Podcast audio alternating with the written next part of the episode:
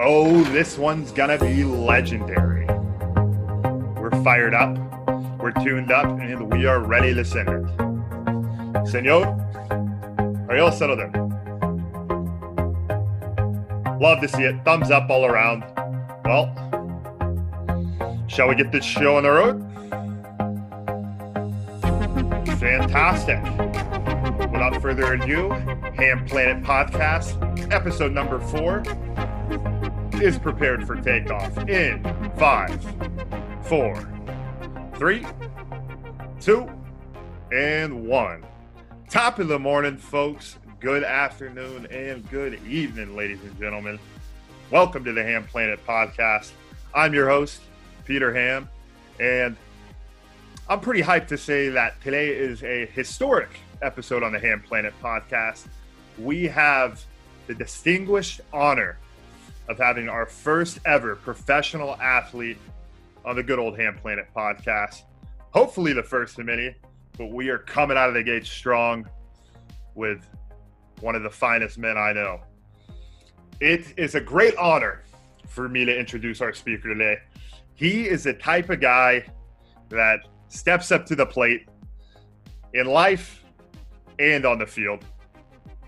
He's a one of a kind guest, and I'm very thankful to say that today's guest has been a great friend of mine ever since we were kiddos. We go back and uh, we grew up in good old Mansfield, Texas together, and it's an awesome thing that he is still a good friend of mine to this day. He proudly represents the good old Crowder Rough Riders and Shocker Nation of Wichita State. He is a man who knows how to smack a baseball into the stadium stands. There's no doubt in that. And his incredible story and his incredible journey really speaks volumes to his perseverance and his passion for the game of baseball. He's got the heart of a lion.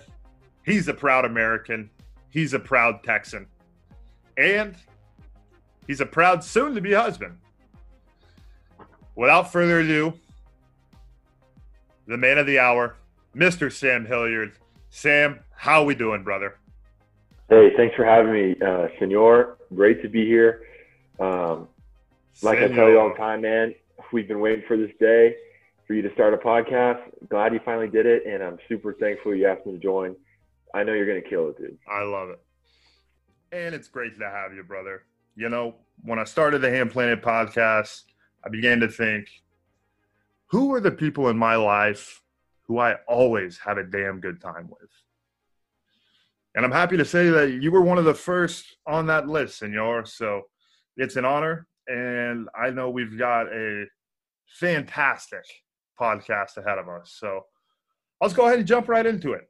I got a million questions I could ask you, senor, but I feel like this is going to be a good one to get the old cranium juices flowing.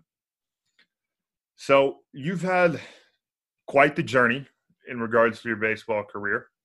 And maybe everyone out there doesn't know about that entire journey that you've went through because it's taken you all over the United States. It's taken you to different towns.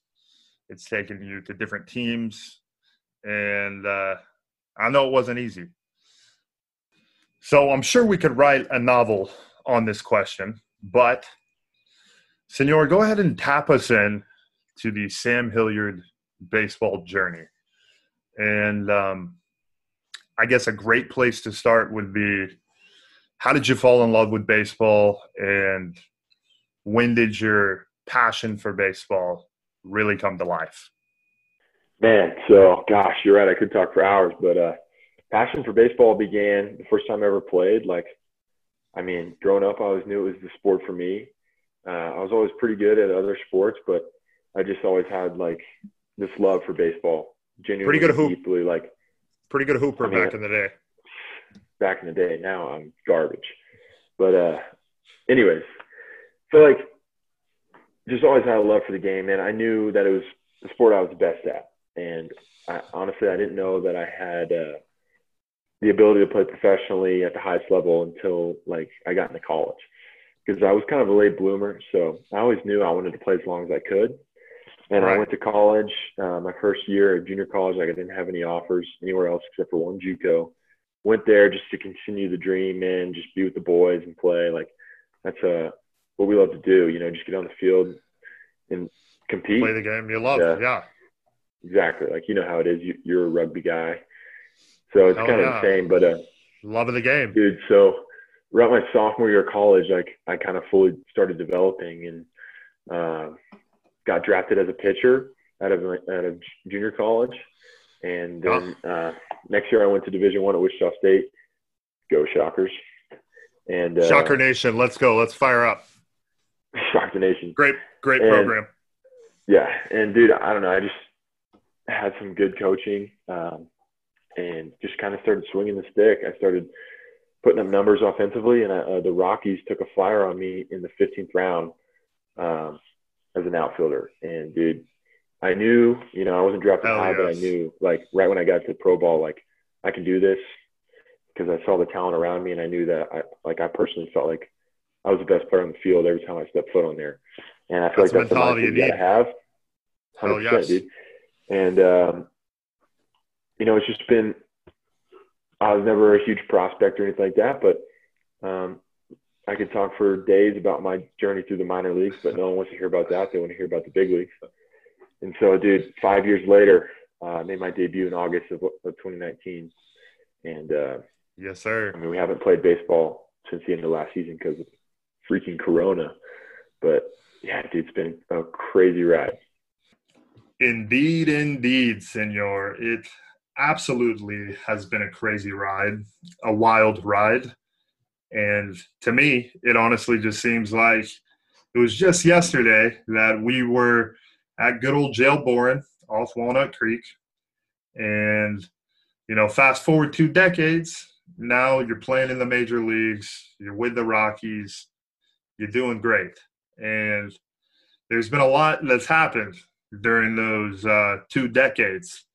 You've you've played at various colleges. You've played at more minor league teams than I uh, can count, and you know you've put tons of hours in of work. And there's been times where maybe you didn't know if you're going to make it to the next level, or maybe you didn't know if you were good enough, and so on and so forth. But you were, and you are and couldn't be more happy to see where you are today. And I know you're part of a great organization with the Rockies. And the most beautiful thing of all, though, is that the story of Samuel Hilliard is really just getting started. It's really just getting started. And that's what gets me most hype. And in my opinion, that's the most beautiful thing of it all is that the best is yet to come, brother. Yeah, man. I mean, no doubt about it. I believe the same thing. It's just getting started and um, just coming up through the minor leagues and finally getting to the big leagues. I think every single baseball player who's been through the same journey that I have says, I'm not going back. like, right when you get there, you're like, I, I ain't going back. Like, screw that. Because it's really amazing. Like, the, uh, the amount of difference between AAA and the big leagues is, yeah, the grind of the minor leagues is a, a true beast. Like it's, it Absolutely. I feel like a lot of people really don't know how how intense they put the minor league players through such a grind to, you know, weed weed out the most exceptional talent. And it's like it's a lot. I remember you be, calling me and being like, "Brother, I'm on a 10 minute or a, a 10 hour bus ride and I'm driving through like Idaho and we just played this tune. And you know, I played I played good, but we got we got a game tomorrow. And bro, you they they keep y'all moving and grooving and they put y'all through Yeah. the, they put y'all through a lot. It's It's no doubt, dude. Uh, it's uh, very physically tasking, but it's also very mentally tasking because, I mean, baseball is a type of sport, and I know every sport has its uh, different challenges, but uh, you know, if you fail seven times out of ten at the highest level, then you're considered great. So, Um, so that part alone is very mentally challenging. But whenever you're in the minor leagues, and dude, one of our longest road trips, uh, whenever I first got drafted in rookie ball, yeah, it was 16 hours. We went from Colorado to, to uh, Helena, Montana, and Jesus know, Murphy, if you put that in- Montana. if you Great put place. that in your maps, it'll probably say a little less than that. But we were on a freaking bus uh, with some old dude driving like 20 miles an hour in the speed limit. So, and it's just you know we had people That's bringing yoga mats, laying on the floor, bringing hammocks, trying to hammock in the bus.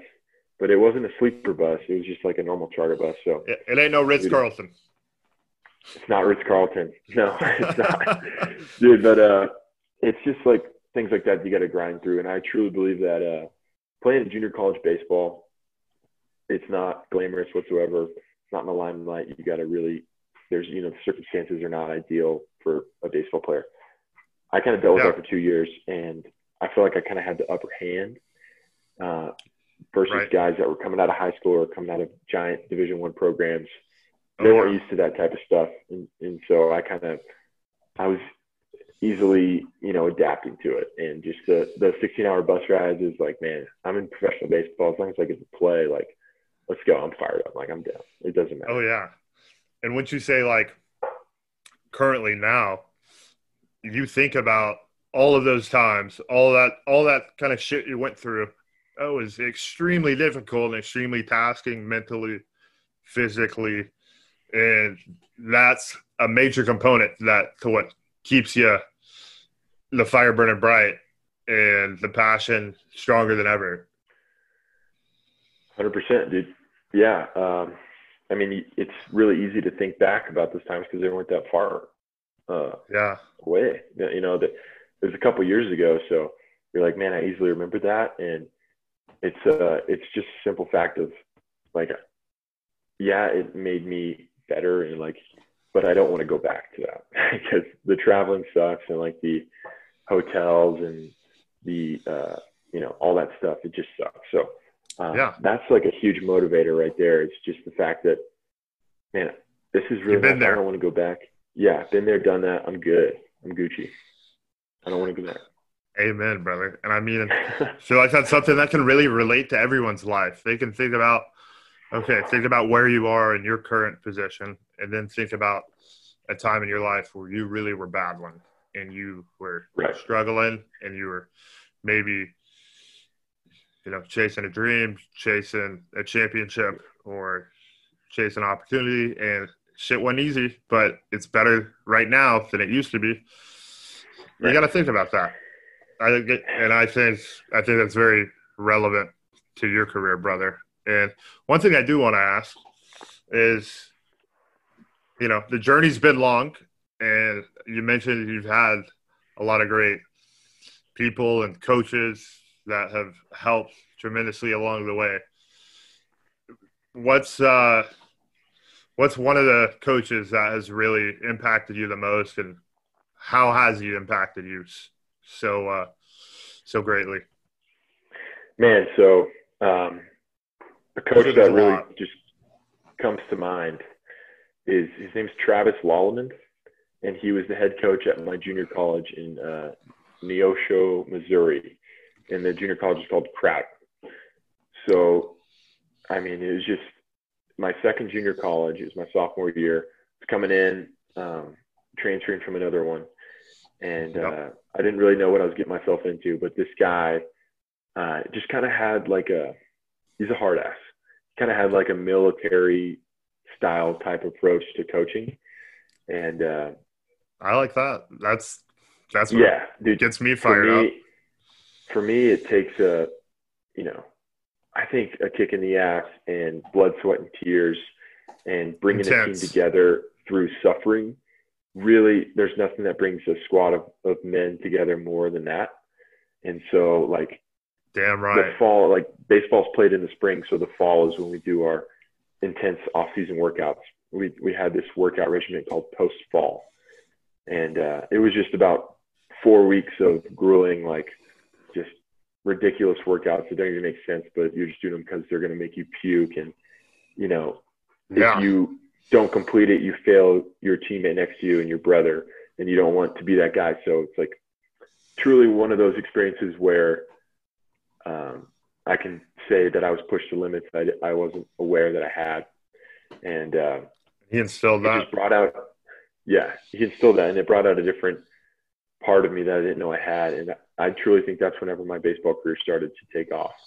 Uh, but whenever you get on the field with those guys that you puked in trash cans next to and bled and cried next to, like seriously, oh uh, yeah, you don't want to fail that guy, and you're on the field and you're like, this guy's my brother. Like we've gone through the same thing. Um, I don't want to fail, and we ended up winning almost every game that year. Uh, it's an unfortunate event led to us not making the World Series, uh, but we were one of the best teams in the nation, and it's junior college. But dude, people knock JUCO, but I have oh, a lot of great things to say about it. Uh, a lot of talent guy, in JUCO. Yeah, man, and that guy just instilled uh, a different type of work ethic in me that I didn't know uh, that I was capable of. I continue, I think, to carry to this day. It continues to help me. That's awesome. Does he still coach out there? Yeah, man. He's still the coach out there, and uh, he's done a lot for that program. Shout out to Crowder Baseball, dude. Shout out Crowder Baseball. Hell of a team. They have a facility now. It's indoor like uh, baseball facility with a weight room and everything. Nicer than a lot of Division One programs, and that's due to the work that that dude's put in and his coaching staff. Um, man, they just freaking get after it and they mold they mold kids into men like it's nobody's business. So that's what they do over there. You love to see that. You really do. And there's so many there's so many great uh, schools and uh, yeah, schools that really have some phenomenal coaches and teachers and mentors that are literally some of the best in the world, and not a lot of people know about them. And uh, it's a damn good feeling to be a part of one of them really pushing you to the brink. And I can relate, right, brother. Yeah, I can relate.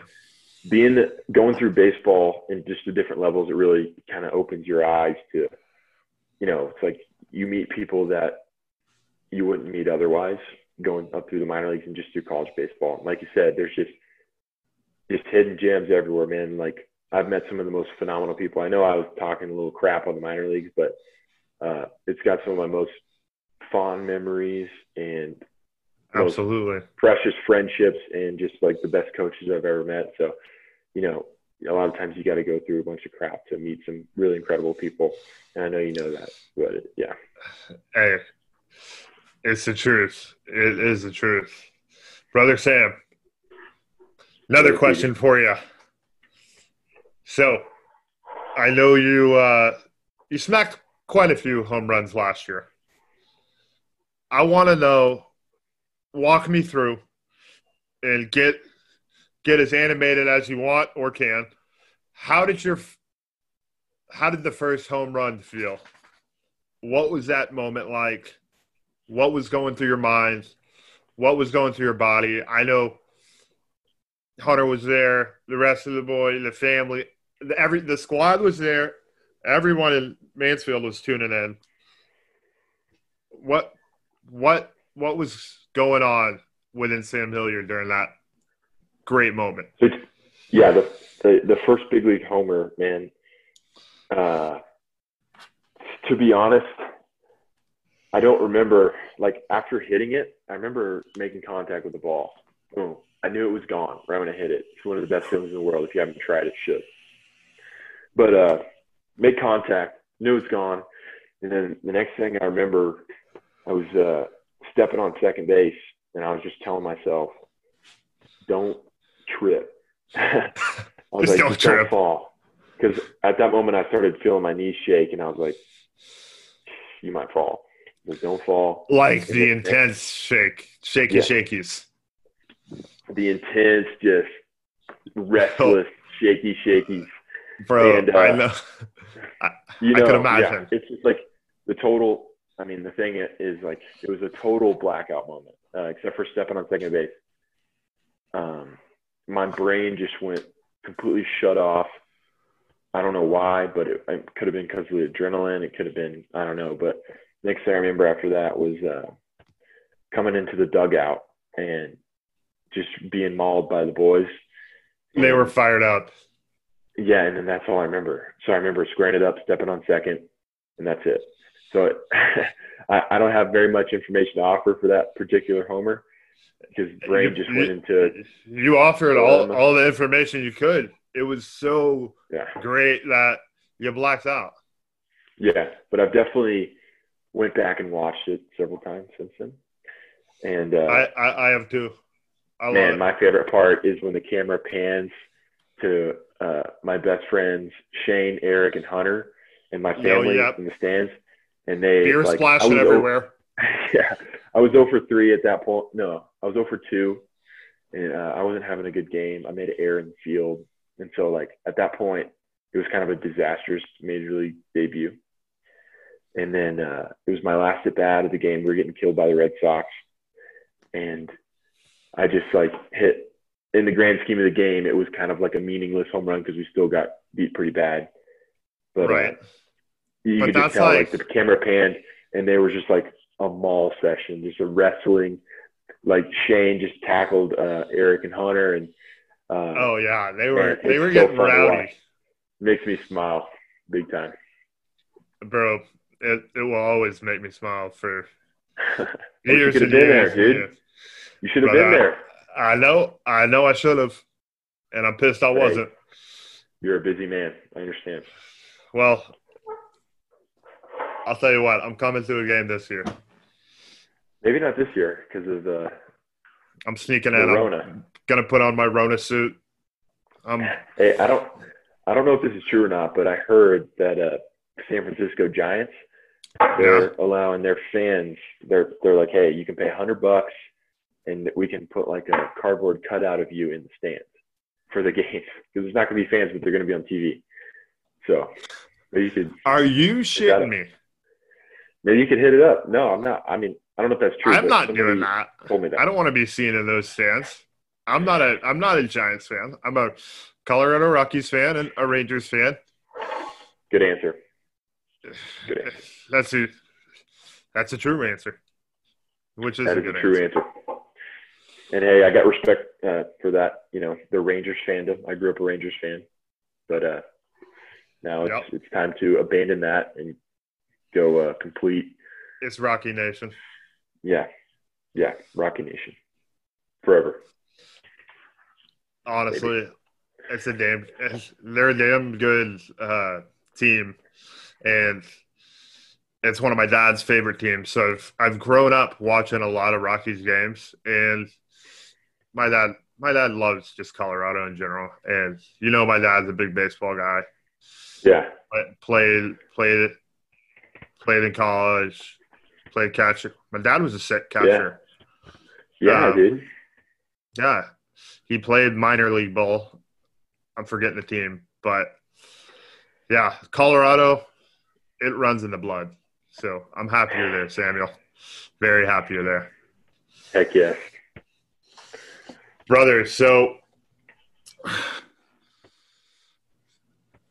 get a little deep on this one. If brother Sam, Senor Sam, Samuel son, Hilliard's son, could turn back the clocks to when he was 18, what would you tell yourself? What would you tell him? Wow. when I Loaded was question. 18, man. 18 Samuel. I would tell myself, um, hey, listen, you little idiot. is what I would first say. You're being nice. I would, I would call say- myself something worse. I would say, um, man, be patient because it's going to be a, it's not going to be like that. Like you're still in the process Absolutely. of growing up. Like you're not even close. I still am to this day, to be honest. But um, I would say, man, I know baseball is your dream, and it's not going to happen like that. You have a crazy bumpy road ahead of you. You are going to meet some incredible people. You're going to grind. You're going to meet an incredible woman that you're going to marry. And Absolutely. I would just say, like, don't get used to one spot because you're going to be bouncing around. You're going to go from one college to the next every year, three colleges in three years. Yep. And uh, you're really going to, you're going to find something's going to click and it's going to click at the right time. Uh, I'm not trying to jinx it or anything, 18 year old Sam, but uh, confident it's that. It's yeah, it- it- believe it, believe in yourself, um, and just know that you're capable of competing at the highest level. Maybe not now, but you will be if you continue to put the work in. And uh, I mean, at that age, I didn't know what work ethic or anything like that truly meant. Um, but, Right. but you will, you will, you'll figure it out. I love it, brother. Yeah. It's kind of, I always, that's a question I kind of think about all the time. And, you know, it would be a great thing to do to be able to do that and go back. That'd be cheating. Yeah, yeah, it would. Yeah, and there'd have to be some crazy science involved, but always a good, always a good, good Ham Planet podcast question. That is a good question, man. I would have a lot of others.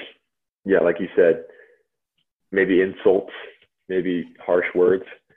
Oh, Uh, yeah. we can save that say- for another conversation. Yeah, I,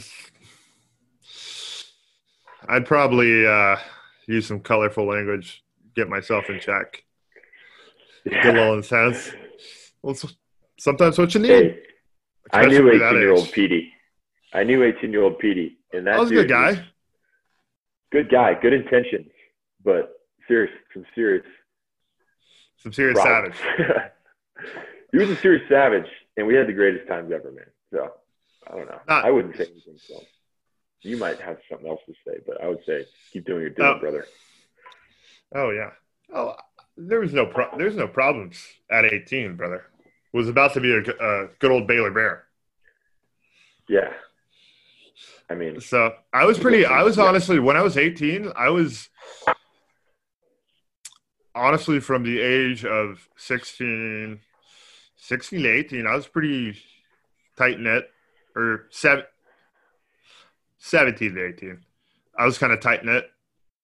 Definitely for those Yeah. two years because that's when I really, really started to embrace being a leader and being a guy who who wants to have good intentions in the world and not just be you know the goofy the the goofy crazy hilarious guy in the bunch.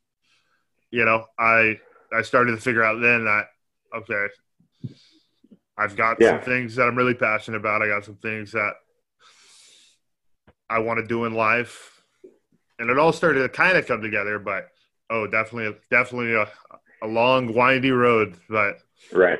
And you had your uh, where it is yeah you had your vision set, and you were definitely good, a good guy. We both were, but we we got into some trouble. That's what I meant. We did.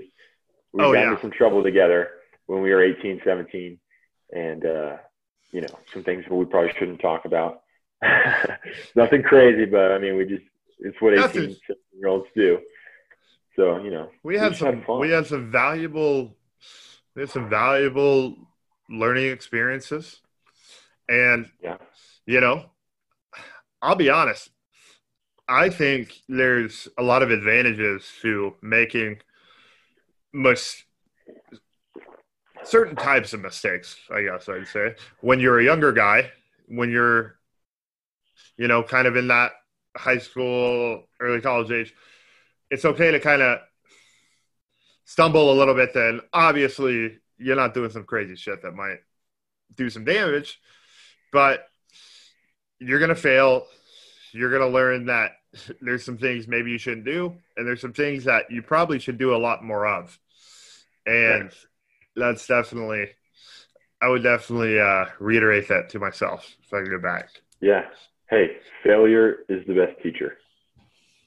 amen That's a fact. amen that's a big fact Yeah. Well, brother Samuel, what would you say is one of the most important things you learned in life? And what was your life like? Uh, let me add this. What was your life like before you learned this thing that was the most valuable lesson of your life? And then what was your life like after you learned it? Well, I think it would just kind of be going back to kind of what we've been talking about is with the yeah. the time in the year that I learned um, what it truly took and what it truly meant to to work and to get after it and to put your mind to something that you truly want and to what it takes to achieve success in the field that you you know you see yourself doing like in my dream Absolutely. which is baseball what it took for me to achieve that and uh, before that i would say i was a kid who had fun and had a pretty good amount of talent and i always got by skated by uh, sometimes i would perform Right. really well sometimes i wouldn't i wouldn't really know why but it was just like i was having fun with my boys playing baseball the game that i love and then it Right. truly took a turn at the year Crowder that I was speaking about earlier, where it was like, okay, I finally started to learn this is what makes you good. This is what hurts you. Not only This is on what the can take you to the next level. Right. Not only on the field, but off the field. And I started to play against really good talent. I started to learn, like, okay, like if I keep doing it this way, like I can truly compete against the best talent. And uh, yeah, I would say after I learned that, man, it just like, it's something that never stops. You have to keep doing it, especially at this level. There's no relying on talent. I mean, Yeah. some people might be able to do it, but for most, Not like really. me, I mean, you can't just rely on talent alone. You have to constantly be Everyone's got a lot of about- talent. Everything. Yeah, everyone has so much talent. It's the most talent in the world. And you have to be focused It's mind blowing. your routine every day. What time you go in the cage, like working out, lifting weights, rolling out your soft tissue stuff, like your sleep schedule, what you eat. And it's stuff that when you're in high school and your first years of college, like you don't care about that. Like you just want to go play the game you you've always played the way you've always played it. But now it's like, okay, if I don't do this, I'm not going to feel prepared. And that's one of the most single important things I think in baseball for me is whenever I'm playing and I'm in the batter's box, if I feel like I'm more prepared than the pitcher, because it's truly like when you're in the box, it's one on one, man. It's like this guy versus me. Uh, Right. It's like if I feel like I'm prepared and I'm more prepared than that guy, it gives me the confidence to do what I need to do. But if I'm up there and I'm like, I haven't watched film on this guy, I've never seen this guy, I don't know what this guy does, I don't know what his pitch does, uh, you're screwed. So it's all about the mindset walking into the box. But I, I'm kind of getting away from the original question.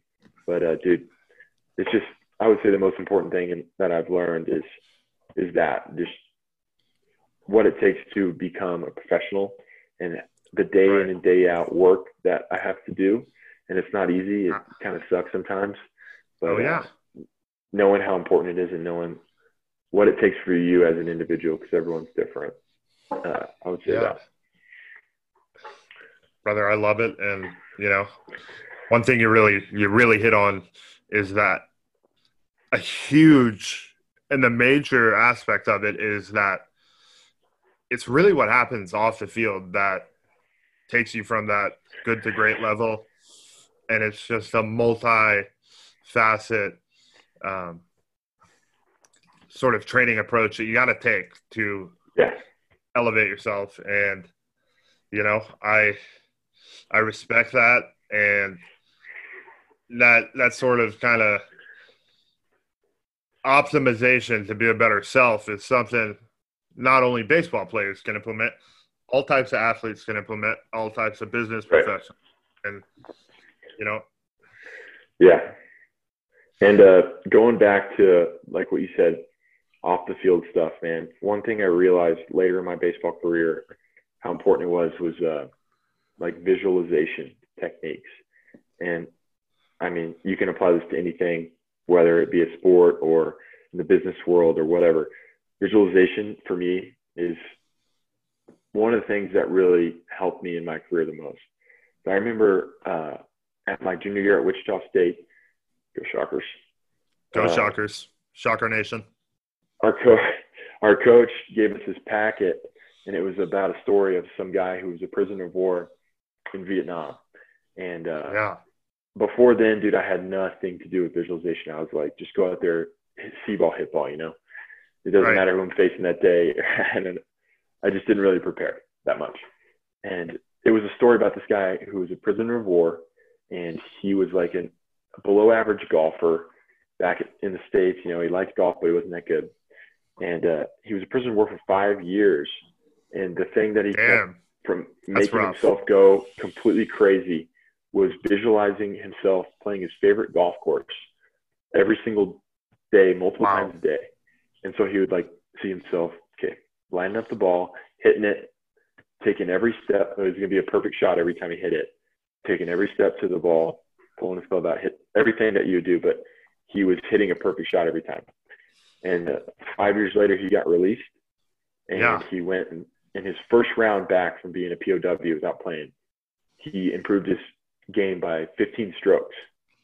And I, I mean, I wish I could provide some That's sort of like name or some sort of source for that story, but uh, I'm sure we can find coach it. I mean, Yeah, I mean, my- type in uh, Viet, Vietnam. You said yeah, Vietnam, golf prisoner. And dude, but my coach is a trustworthy guy, and he's not going to print out like a some BS packet. And after that, I was like, "You're freaking kidding me! There's no way." And then I started trying to dabble with it, and then now, truly now, I understand the power that visualization has. I mean, if you see yourself have success before you do it, it just increases your confidence and your chances of actually making it happen. And it just makes me feel so much more prepared, man. And I mean, like I would advocate anybody like that's one of the most important things in my game, and it's not just for baseball; it's for life for sure. Amen to that, brother. That is. I don't know if truer words have been spoken on the Ham Planet podcast, but envisioning envisioning things has been something I've relied on too. And you know, and when I do it in rugby, it's one thing I would always do is when I play eight man, and I've I played a variety of positions, but particularly in this position, I would envision myself. You know, I'm scoring. Like I'm gonna grab the ball after the scrum, and I'm putting it in. Don't give a shit if who's in my way. Don't care if someone's gonna try and tackle me. I'm seeing it. I'm believing it. I'm making it happen.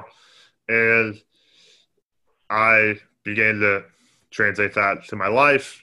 Started to say like, oh, okay, well, if I can see, if I can see things come to fruition on the rugby pitch and the game I play, maybe I can do that in real life.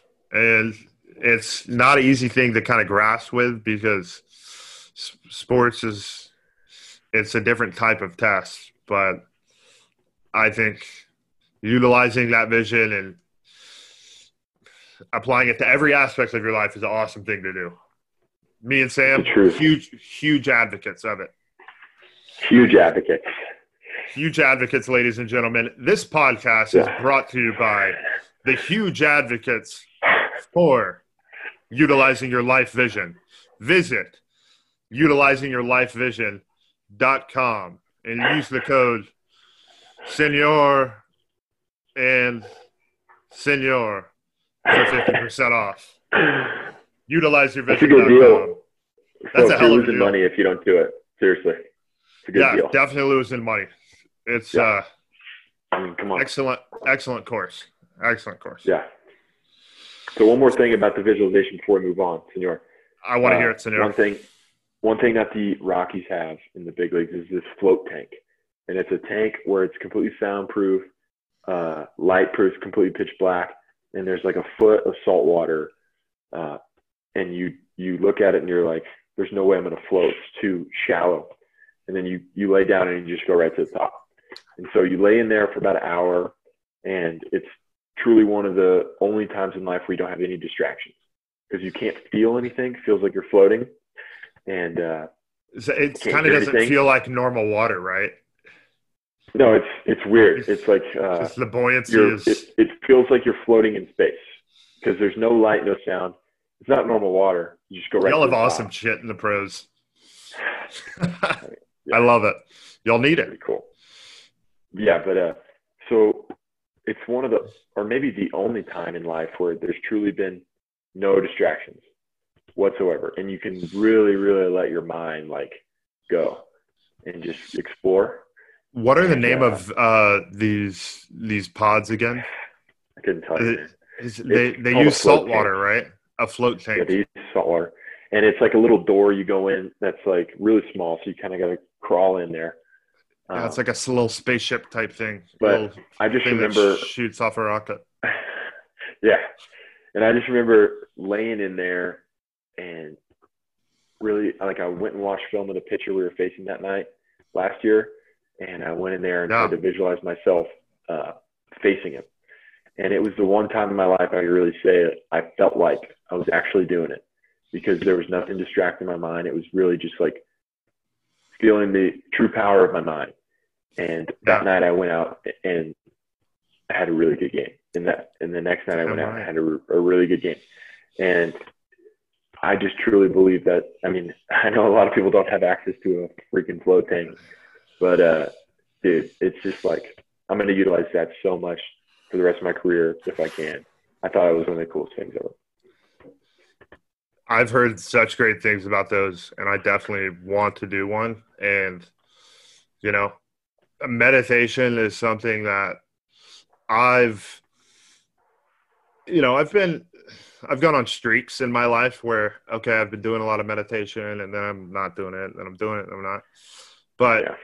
Um, I've been doing it lately, and I would love to do it in a float tank, which I'm a, I'm gonna look into that. Maybe that'll be my little Fourth of Fourth of July present. But Yeah. what I do is I just pick one thing like around me, and then put I put my phone on airplane mode. Pick this one thing around me. Set my alarm. Set my timer for ten minutes, and it could be anything. It could be a leaf.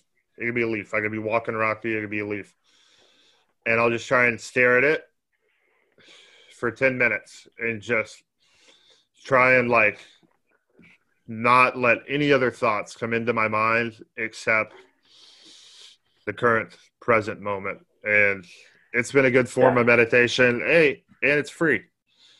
So I think meditation is something that everyone should try and squeeze into their day. And I agree. if you can do it I in a float tank, definitely find a float tank. I use the app called Calm. Have you heard of that app? Yeah. I've I've heard of it. I haven't really Oh. used it. Is it solid? it's pretty solid. I mean, they have like daily meditation exercises, and uh, the the thing that I really like about it is they have like sleep stories. You can have like Matthew McConaughey telling you a bedtime story, I'm and sold. dude, he's talking about space. You can count me out in about two seconds. McConaughey is great. McConaughey. We were LeBron's talking about him. too. Oh yeah, yeah. I, I saw him. I heard he, him in the commercial. Yeah. Yeah, I need to. I need to dive more into calm because, you know, I like my staring at a leaf approach, but it would be nice to have a little help. Hey, the Leaf approach sounds good. I mean, it's free, and you're really using the power of your own mind. You're not relying on anyone else. So I think that I hate. might- wh- I hate when a sh- uh, uh, shitty car drives by though. It's like an old one when I'm doing it, and it's Yeah. kind of, you know, Yeah. a little loud. A little loud, but or if Gotta- the hound got- sees a squirrel. Yeah, the hound the hound will see a squirrel and that'll interrupt. But it's all good tests of the mind. That's for sure.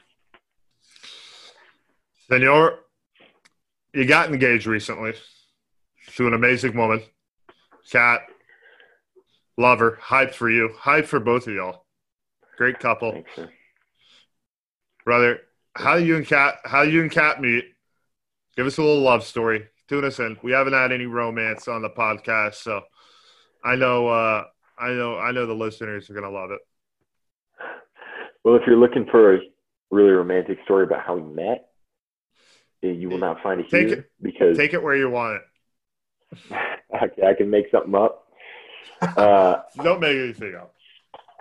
okay, so Tell me a little bit about Cat. Yeah. So basically, we met. Um, she went to Martin, which is a rival high school of our high school, Mansfield, but it's in a different city. So it's not like you know we live probably 20 minutes away. And uh, her Hop, skip, and a jump down 360. yeah, 287, 360, wherever you want. I prefer 287. But Both. um, Both solid. so a lot of guys that I played with in my select baseball uh, organization went to her high school, so I'd hang out with them on the weekends, and that and they would hang out with her too. So that's kind of how I met her. But she had a boyfriend through college, and Uh and so we kind of my very first off season, 2015 in the fall, in the winter. Yep. uh, I hung out with some of my buddies who I had always grown up playing baseball with, and she was there, and we just hit it off. Um, I love you know, we we saw each other, and we just kind of hung out that whole night, and we hit it off. Man, I knew something was there, and I got her number and asked her on a date. We went on a date. Where'd you and, go on uh, a date? We went to uh, Rave. It's not a rave. It's a movie theater called Rave, and it's like one of those movie theaters where they bring you food and alcohol, and like you sit in a recliner. So I love I'm those. not taking her to, to any, just you know, like the Cinemark. I'm taking her to a nice movie. Oh yeah. But, uh, uh, what uh, Studio Movie Grill? Was that where y'all went? It's similar to that. It's called Rave, but uh, Yeah. we saw da- Daddy's Home with Will Ferrell and Mark Wahlberg. Underrated film. It's pretty funny. And uh, That's a deal stealer. we went to the movie and like you know i don't think either one of us were really looking for a relationship whatever. Something was there. So i was getting ready to go back to spring training for my first time. She was getting ready to go back to school. Uh, so we were like you know we like each other but i don't know if it's to work. And then anyways she goes to georgia back to school. She played division one volleyball humble brag in georgia Crushed and, uh, she's a beast. And so she left, and I was like, uh, you know, I'm not going to let this one get away. Pretty much, I'm like, I got something here. So I went. I gotta go get her. I flew. I flew out there, uh, like a couple, like a week maybe after she left. I went to her, and we hung out for a day or two, and I asked her to be my girlfriend, and then the rest is history. Man, we got engaged in December 2019. And uh, we got Where, where'd you do the Colorado. engagement? Yeah. Breckenridge, Colorado. Yeah, Give dude, me the. was, uh, how did it go down? Give me the rundown. Give me the step by step, play by play. all right. Play by play. Uh, took her on a romantic one horse open sleigh ride in the mountains. So That's that's we- awesome. yeah. So she's a huge Christmas freak. Anything about Christmas, her she loves like her whole family Senor, loves everything. Senor Samuel, the Santa Claus, coming through town with a sleigh. Wait till this beer gets white, then she'll really, then she'll really Oh, like me. That's But, a uh, game anyways, um, one horse open sleigh. I I selected the romantic package, the bottle of champagne, some blankies or whatever, and I hired a like a photographer to wait out there. And it was like in December in Breckenridge, so it was really freaking cold. It was four degrees that day. Anyways, uh, the the sleigh driver had some spiel about, you know, the horse is tired. We got to rest. Why don't you go over there? It's like a, a really pretty area. I had this set up with the photographer. We're gonna walk out there, whatever. And so I thought it was gonna be like 45 minutes, an hour into the ride because it's a freaking huge horse. I'm not gonna get tired. It was like four minutes into the ride. She stops, and I wasn't Yeah. prepared at all. I, I thought I was gonna have a lot of time. Uh, she said the horse is tired, and so I think Kat knew something was up. But anyways, we walked over to the mark that we're supposed to go to. Proposed Was the horse- snow. Was the horse actually tired? No chance. No, No. chance. It's a, it's a beast. It's uh, it's not phased by human weight. Um, but it Absolutely. worked. She said yes, man, and the rest is history. We're That's getting awesome. married December twelfth of this year. Uh, God willing, there's no Corona nonsense going on. So yeah, Yep. man, it's been awesome. Brother, so happy for you. You you've got an amazing girl. Love her to death. Love her to death. She's part she's part of the she's part of the family. She's the goat. Thank you. She's great, and it's going to be a damn good time at the wedding. Yeah, it is. Hey, are you ready for the bachelor party? Brother, I'm ready and I'm fired up. Oh, I heard the news. we're gonna go I'll- get I'll- some I'll- fish, Some big boys. some big boys have a fish fry. I think we're gonna do a little fishing tournament, man. We're gonna make T-shirts.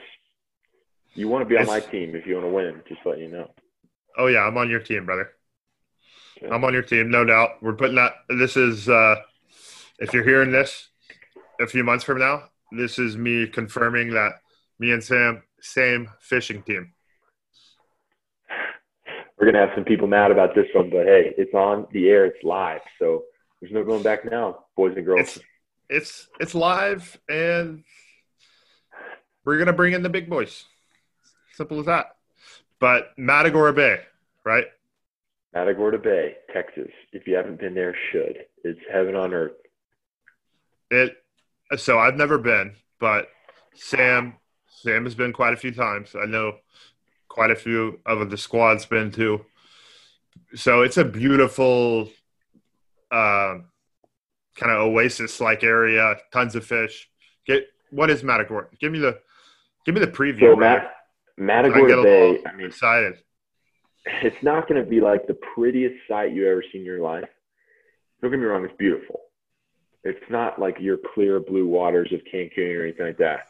But uh, my uncle has a house down there, and he's got a boat, and we're going to go out there. And Love your uncle. it. Uncle Mike. Hey, if anyone knows Uncle Mike, Shout out Uncle you know what Mike. we're talking about. I hope Uncle Mike is listening. Probably not. Oh, we're gonna we got to make sure Uncle Mike listens. yeah. Had a great great he- time hanging out with him last time. Yeah, he's my dad's brother, and he's just like a good time to hang out with. Man, he's so much fun. He's hilarious. is. He's the crazy uncle in a good way.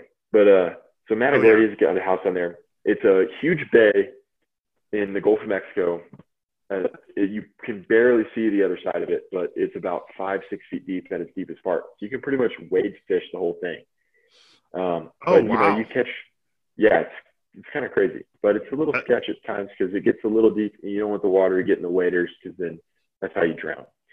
But uh, Right. you catch redfish, you catch speckled trout, flounder, and then the great thing about saltwater fishing is you never really know what you're going to catch. You, stingrays, I've seen sharks, uh, different All types of fish, crazy so- shit. Yeah, and then man, if it's big enough, we throw it in the cooler, bring it back to the house, have a good old fish fry, and some cold beers for the boys. Oh, and delicious. fish doesn't That's- taste better than when you catch it yourself, man. So it's just like the best time ever. We'll smoke some cigars. We'll just bro out. Can we go? Can we go uh, this weekend? I'm so excited. Ah, that's true. Well, Hey, you have Uncle Mike's number. You could hit him up. Maybe I mean he loves you. maybe I'll give Uncle Mike a shout. We did hit it off that first time we kicked it. You might be his son, honestly. Well, given that my dad and I kind of look very alike, and we, I got the same name as him. Maybe not, but me and Uncle Mike You do have a just- lot in common. Yeah, you guys are alike. Let's put it that Yeah, we see eye to eye on a lot of good things. Yeah. brother brother Samuel. I think um, I think we should get on to one of my favorite parts of the Ham Planet podcast, and Okay. This is the as per tradition Ham Planet podcast. Would you rather's? So as always, I let I let the guests know. Might get a little crazy, might get a little weird, might get a little deep, might get a little goofy, might get a little stupid. I honestly don't know. It could it could be crazy. But most importantly, they're gonna be hilarious. And there's only one rule, senor. It's that you gotta answer. You gotta Okay. choose one option. That's pretty easy. Okay. Yeah, and I'll I'll, I'll answer I'll answer you too. Okay. All right. Okay. Fire 'em at me, brother. Would you rather experience the beginning of planet Earth or the end of planet Earth? Ooh, uh, And and Well- that's one thing I gotta uh, preface. Anything outside of the question is up to your interpretation. So just you know, you can't. I would say, as a Christian man, Yeah. the end of planet Earth, while I believe that I'm going to go to heaven, uh, it Oh, yeah. sounds like there's going to be a lot of other bad stuff going on.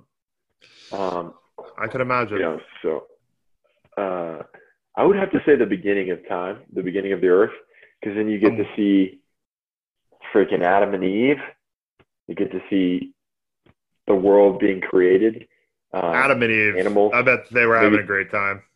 Yeah, maybe you could pitch in a good word with the uh, big man upstairs. Create a an extra animal or two. You can customize one. You could do Uh, all types of stuff, honestly. If you were one of those first few people, I bet God was like, yo, you are the foundation of humanity. What do we want to do? You know? Maybe throw an idea in my ear. It, might be what he say. So I think I would Yeah, be there for absolutely. that. Yeah, that sounds kind of cool. I 100% agree. 100% agree. Yeah. All right. Question number two. Um, hold on. Still looking for question number two. You you had it somewhere in there. I know. I, I I had it, but then I read it, and I'd rather not. So, would you rather, Senor Sam, live in an amusement park or a zoo for the rest of your life? I would say an amusement park for sure. That's an easy one because, uh, I mean, you got things that want to kill and eat you in a zoo. You got things that poop in a zoo. It's going to stink. And uh, amusement park, if you live there, you have access to all the rides all the time. And I just think that'd be fun. I'm a huge roller coaster guy. I'm not scared of heights. Uh, What's your favorite I do love animals. The Titan at Six Flags over Texas. I, I've never done the in the world. Titans. I need to. dude, it's crazy. It's so the It's big drop is so steep. Oh my god! Every little- time I watch it happen, I'm just like, "Holy cow! Yeah, Big cow! Holy cow. Big old That's cow!" That's what I say too. Even when I'm on it, I just scream "Holy cow!" And uh, there's a part when you go get to the bottom, you go underground under this like little cement tunnel, and it looks like it's going to take your head off. So you feel like you're you're plunging to death, but you live. It's- so it's really fun. It's intense. Yeah. I I need Uh, to do it. that, I like the Texas Giant because it's wooden. It is a It's, uh, classic. historic. It's got the name Texas in it. I love Texas through and through. So I mean, you can't go wrong with that one either. It's a little herky jerky, but so, Yeah, it's it's it originally when it was built was the biggest roller coaster in Texas. yeah, yeah. And now I believe it's the steepest.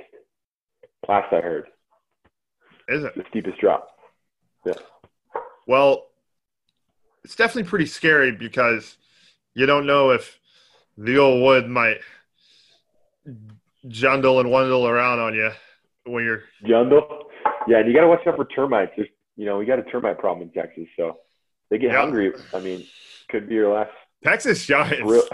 standing on its last leg, but more Could power be. to you if you hop on that thing. I got to do it though. It's kind of like a have rite of passage.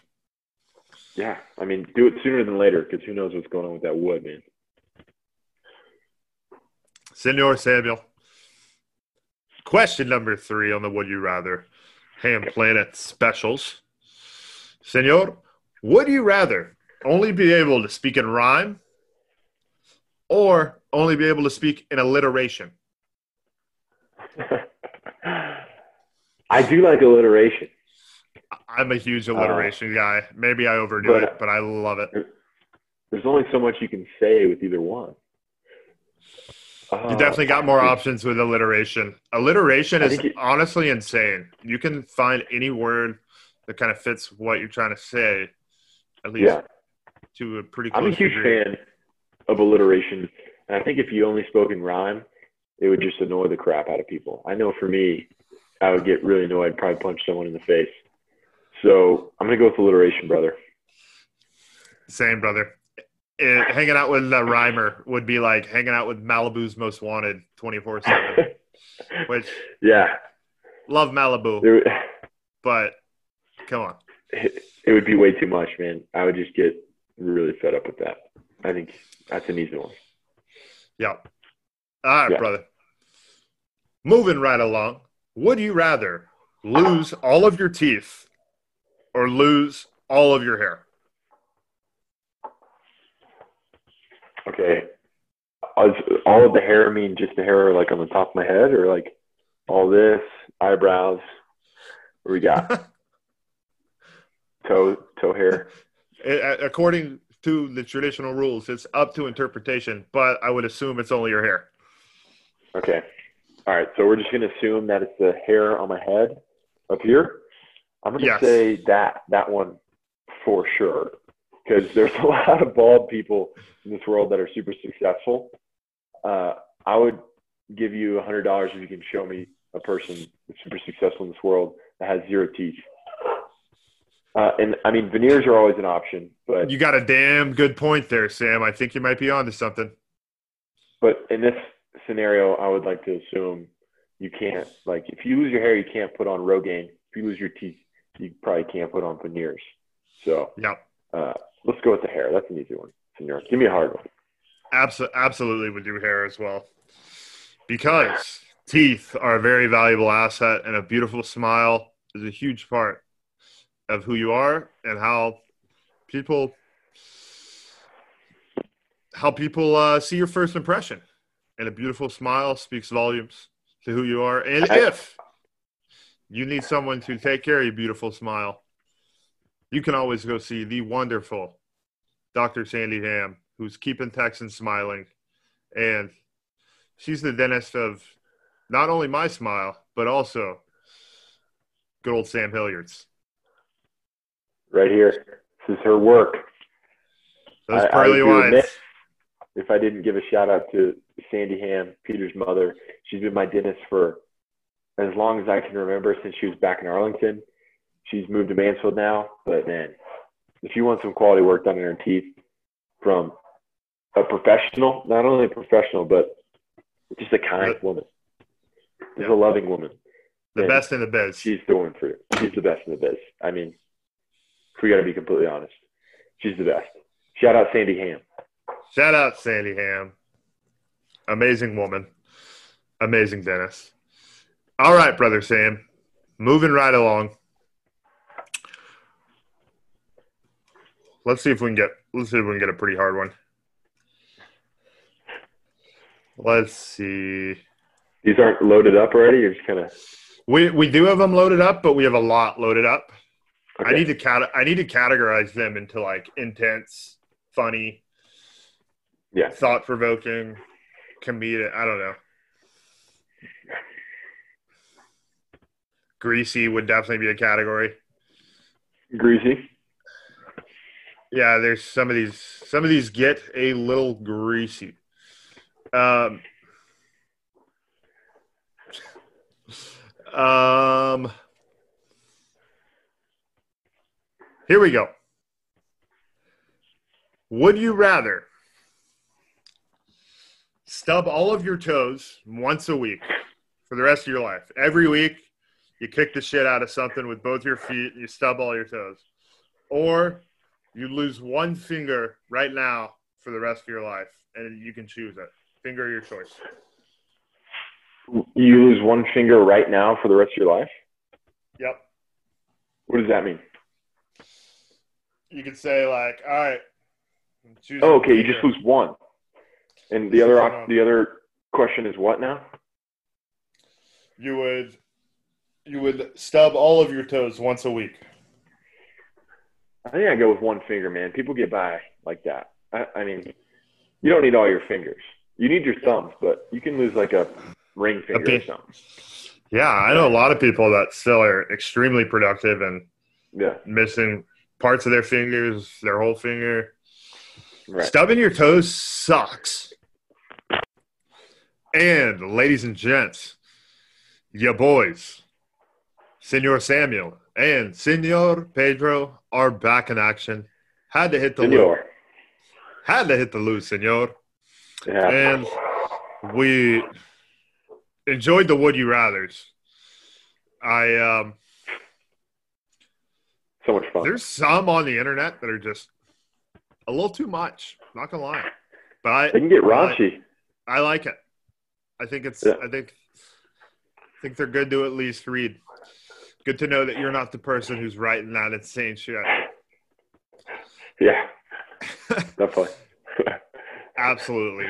Anyways, I absolutely want to get into a essential fond memory that Samuel and I share, and that is the birth and the beginning of a tradition and a phrase that both Samuel and I use on a regular basis when we speak to each other. If you know me, you probably know that I've got a lot of words that I utilize frequently chief, brother, Ferda, good vibes, get her going, fire me up, all types of little short phrases. Absolutely fantastic. Which, if you're listening to the podcast, I hope you like those words because they're probably going to keep being on the podcast. You're gonna hear them a lot. You absolutely will hear them a lot. Ferda. Further. Another word you will also hear is the legendary senor. Senor. And the senor, sure, we do live in Texas, and a lot of Hispanic heritage is mixed into our culture, but this phrase came into our life in a different way. It took a different path. And let's go ahead and turn back the clocks to Hilarious. to 2009. I think it was 2009. 2008. 2009 or 2008. Over a decade ago. Pretty long time Yeah. ago. For sure. It's a lot. That's a lot of. It's a lot of years, a lot of days, a lot of hours, and this phrase has survived and persevered and thrives. So the Senor came to life on one brisk summer night in Mansfield, Texas. Myself, Samuel Hilliard, and my beloved cousin, the one and only Hunter Graham, were having a bro night. We were all in high school. We're we're we're young gun, sixteen year olds super happy to see each other. And you know, I don't think we had seen each other in a while at that at that point. And um, I think you guys just got back from Culver. yeah, well, yeah, I well, I had just gotten back from uh,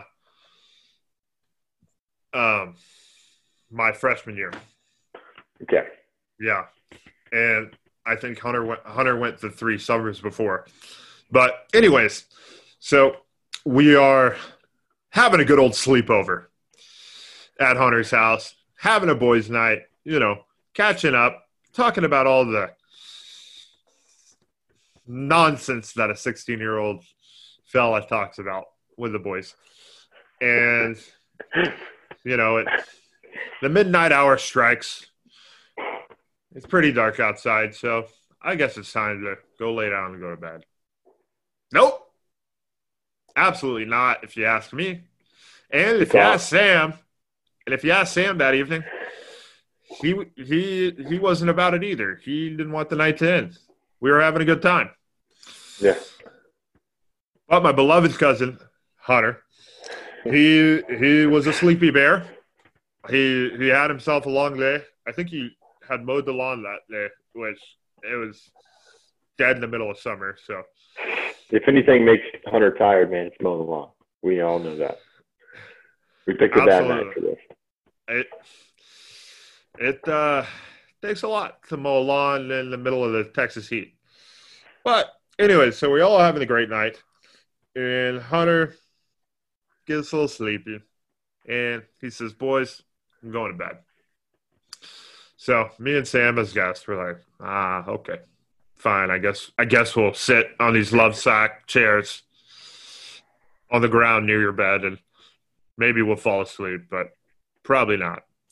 So lights are off. The three boys chilling, posted up in the room. Hunter's trying to sleep. And then I yell, Play top, senor! And then Samuel quickly responds with an enthusiasm like none other and says, Senor, play taps! And then from that moment on, a butterfly effect occurred where Sam and I were going back and forth saying, Play taps, senor, senor, play taps. Come on, senor, play taps. And if you don't know what taps is, and if you're wondering, what the hell is Pete saying right now? Taps is a traditional military song that they play when, well, they play it at a lot of things, but it's played when, you know, military forces are going to bed. It's played at ceremonies. It's played at military schools, which is where I heard it. And it was a song that was played every night on the trumpet before I would go to bed at Culver. So this was kind of like my bedtime story at the time. Sam, Sam, it wasn't his bedtime story, but Sam was my boy, and Sam was fired up, and Sam was on the same. I think I, on the same. I think I was just. Uh, I, I knew that it was annoying the shit out of Hunter, and sure uh, I'm always on. I'm I'm on board for that. So I'm on board for anything like that. Oh so yeah. I think that's the primary reason why I was joining joining in with Pete. Uh, Yeah, but, uh, someone's it was someone's got to do It it. was just fun. It was fun to say, "Senor, Senor, play taps." So we were screaming it at him, and he was hating it. But anyway, sorry. Go ahead. Yeah, no, that was spot on. Hunter was not having it. Hunter again was a sleepy, sleepy bear, and here he has two wild hooligans yelling, "Senor, play taps!"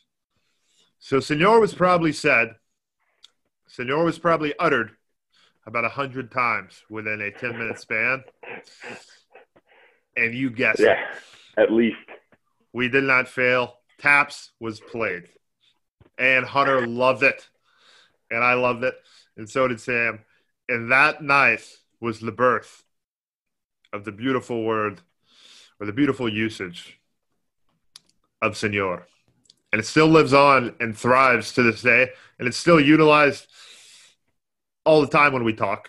And I use it with other people too. But we are the OG senores, senor. Yeah, man, we are. And uh, man, for me, it's just like every time I tell that story, it always sounds funnier in my head than Yeah. uh, than how it actually sounds to people when I tell it to them. Because it's kind of one of those things you definitely had to be there. They're like, Uh, oh yeah, What do you definitely. like what what are you talking about? So it was really funny because we like to mess with Hunter. We like to f with Hunter when he's sleepy, and he gets. It's really funny when he's when he's grumpy and he like yells at us, and you you know that firsthand because he yelled at you a lot. It's like- PD. it's like poking a grizzly bear. yeah, it's like poking a grizzly bear, and uh, man, but he joined in because he knew something special was afoot, and He did. I mean, say, the next day we changed our Instagram handles, we changed Yep. our Twitter handles to Senor, um, and my Instagram name to, still to this day is Senor Samuelson, and Yep. uh, no one understands what it means. I get No questions about it all the time. People call me Senor all the time just because of my Instagram. And every time I hear it, I just think back about that fateful night in August, I believe it was. And uh, it's just like, like I said, night. people don't understand, but it was one of the best nights of my life for whatever reason. It was it was a night for the books, And ladies and gents, if you are listening right now, still, you got to know that you have just been tapped in to a secret that is very sacred, and that is the secret, secret sacred, society. si- the secret society of the sacred senors. Now have seen Yeah. the truth. So, Seriously. Senor Senor Samuelson, you know the truth. You know how the Senor came to life. And give Senor Samuel, Senor Samuel's son, a follow on good old Insta. Ferda. Follow me. It's easy. Gotta do it. Brother, one thing I definitely wanted to uh, touch on is, brother, you know, you're like family to me and love your family like it's family to me. And um, I know that both your mom and dad have been doing a lot of great things lately for LAS and research. And I would love for you to just kind of dive into that for a little bit. Yeah. So, I mean, yeah. Um, my father was diagnosed with ALS Yep. in the late winter. I guess it was in like February of 2018.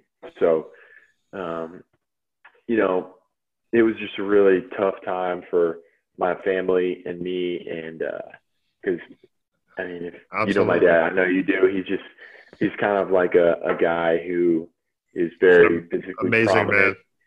Oh He's yeah. an amazing man. He's very uh, driven, and he works out every day, really early in the morning, and he's just kind of like a badass, right? So, Total Uh, badass. and he's an orthopedic surgeon, or he was an orthopedic surgeon, and uh, he is uh, just a great man, in my opinion, and I believe in the opinion of many other people. So One of the best men I know. diagnosed. Thank you. And uh, he was diagnosed in 2018, at the beginning of the year, and uh, it was very hard for me to talk about at first, but you know, as time went on, I kind of realized, hey, you're not doing any good by just keeping it inside. Uh, it's not about you; it's about your dad, and it's about the ALS community and people who are suffering from it. One hundred percent. man, it's just uh, yeah. So I realized it was more. It would be more beneficial for me to talk about it, and, and that's the number one thing for a while there that reporters and things like that wanted to ask me about. So it was Right. tough, but I kind of had to just suck it up and and uh, talk about it. And so yeah, we my family created a uh, organization called Team Hilliard, and uh, basically we have a Twitter and Instagram. It's called Team Hilliard, uh, and uh, there there's a link that you can go to our website and you can donate. You can buy merchandise. You can do all this stuff. All the proceeds go to ALS research because um, ALS it's it's not like cancer. It's it's a disease that is highly underfunded. There's no cure like cancer, but uh, it is uh, it's an underfunded disease that doesn't receive the same amount of attention. I mean, they both deserve great amounts, but um, Right. so basically, you know, there there's hope. There is a great amount of uh, hope that there's going to be a cure in the near future. But if you you know you can go to a uh, social media, Instagram or Twitter, Team Hilliard, click on the link, and it'll take you there. You can buy a shirt I with my it. silhouette, my silhouette hitting a baseball on it. It's a damn good. It's a damn good shirt. uh, but yeah, so all the proceeds will go to ALS research, and uh, it just means a lot to me and my family. Um, even if you just go check it out, you know, uh, it would mean a great deal if you donated too. But um, it just means a lot Absolutely. how much support that we've got, not only from you and Hams and Sandy, and uh, but just from everybody uh, in our community and our circle. Uh, you really realize who um, actually cares and how close you are with people whenever things like this, uh, you know, happen to you. So, um, my dad is an extreme role model for me. The way he's handled it is extremely uh, just inspirational, and uh, man, it's been tough on the family, but the way that he's handled it has made it a lot easier. And uh, just uh, shout out to my dad because he's my role model, and he's the best. So there you go. Amen to that, brother. I uh, I couldn't say it enough. The Hilliard family is doing has has always and continue continues to do such great things, and they're really helping lead the way with ALS research and you know finding finding a cure and um, doing a lot of great things within that community and donate, get your shirt, show some love, and uh, give Team Hilliard a follow and definitely connect with them. And I highly encourage you to see how how maybe you can contribute because um, if if you know about ALS or if you know someone who's had ALS, which there there are, it is a rare disease, but a lot of people around the world do know people who are affected by it. It's um, it's something that uh, deserves deserves a lot of attention, and I absolutely love to see Team Hilliard leading the way. And uh, I appreciate you touching on that, brother. Definitely, hey, definitely appreciate it big time. Thanks for giving me the opportunity. Oh, absolutely. Senor, I got to tell you, I'm hyped for Matagorda Bay. And, and I know we're going to be reeling in the big ones. And if you're with me, know, we will. Yeah, I'm already on your team. As as uh, as confirmed earlier in the podcast, I've reserved bachelor party rights to being on Sam's team.